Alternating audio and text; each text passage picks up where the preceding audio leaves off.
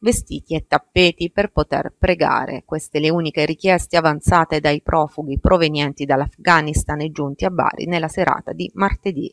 Tra i primi 40 ci sono 13 minorenni tra gli 8 e i 13 anni. Due dei bimbi, riferiscono fonti di agenzia, sono arrivati in Italia attraverso il corridoio umanitario senza genitori affidati a conoscenti. Tra loro anche una donna incinta, in tutto 8 nuclei familiari e 3 persone singole. Un uomo in condizioni di salute precarie, impegnati volontari della protezione civile regionale con il supporto di mediatori culturali e con l'assistenza sanitaria dell'ASL di Bari. In questo momento, ha dichiarato Mario Lerario, capo della protezione civile pugliese, stiamo guardando alle esigenze delle singole persone. Per almeno una settimana non potranno uscire dall'hotel alla periferia di Bari e nemmeno incontrare altre persone nel rispetto delle regole anti-Covid. Dopodiché, conclude l'erario, decideranno se intraprendere il percorso con la richiesta dello status di rifugiato politico.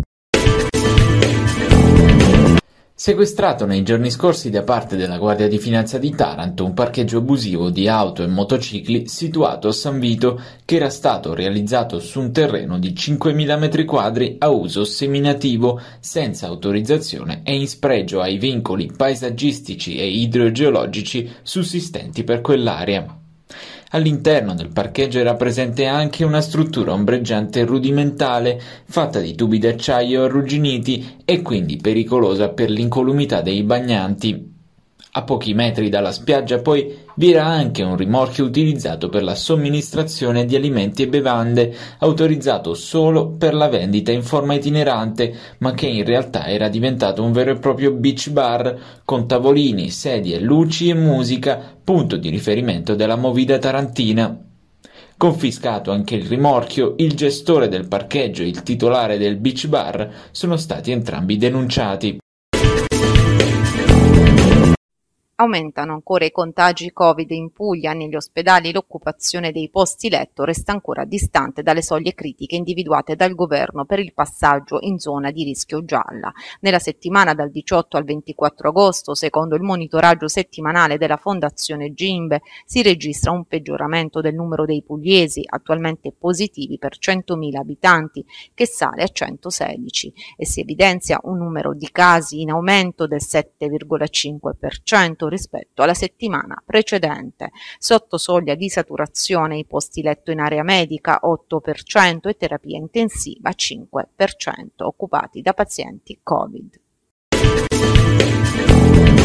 Secondo i dati del Ministero della Salute, nelle ultime 24 ore in Italia si sono registrati 7.548 nuovi casi di coronavirus a fronte di 244.400 tamponi effettuati. Il tasso di positività si attesta al 3,1%, in aumento rispetto al 2,3% del giorno precedente. I morti sono stati 59, che portano il totale dei decessi dall'inizio della pandemia a 120 28.914, guarite 7.081 persone. In Puglia invece sono stati registrati 320 casi su 14.924 test per l'infezione da Covid-19 con una incidenza del 2,19%. 22 sono i nuovi casi di positività nel Tarantino, due i decessi registrati sul territorio regionale.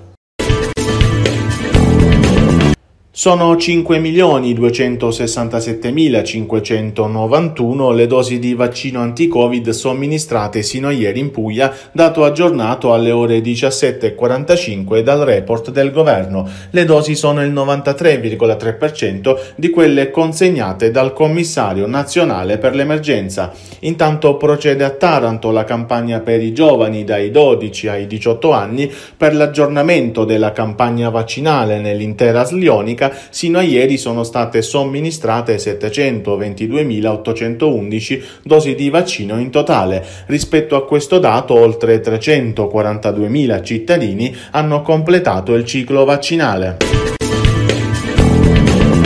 Consigliere regionale Vincenzo Di Gregorio ha chiesto questa mattina in regione un'audizione urgente sull'emergenza sanitaria in provincia di Taranto.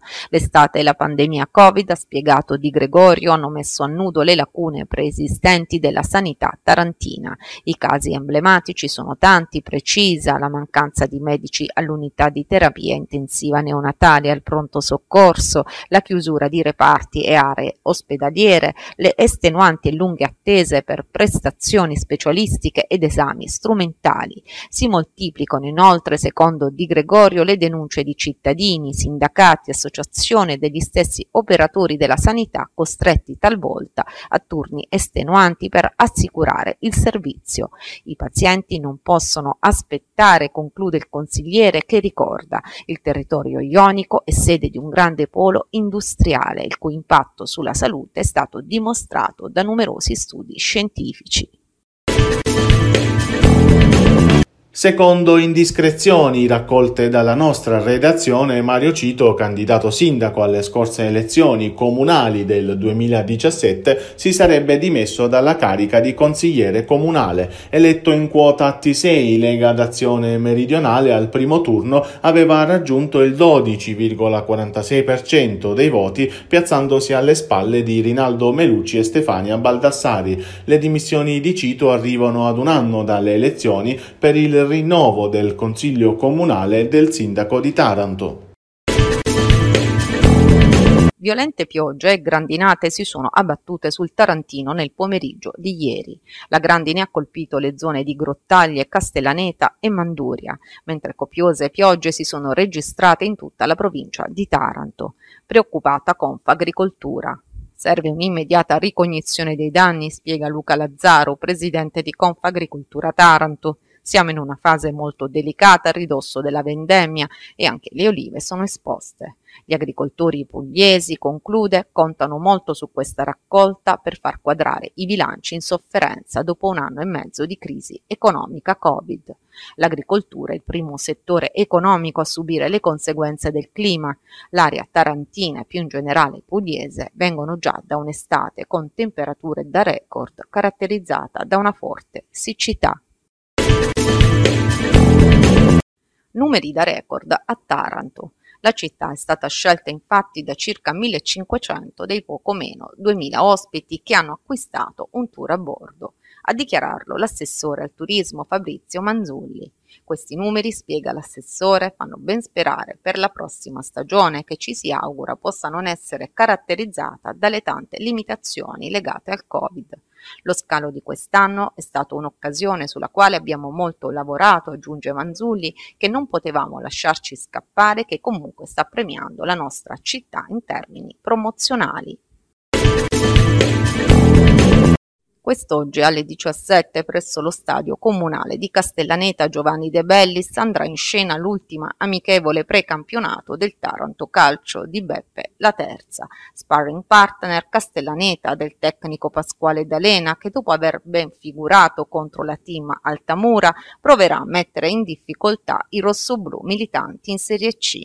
La partita sarà trasmessa in diretta da Cosmopolis Media, media partner del Castellaneta Calcio. Thank you.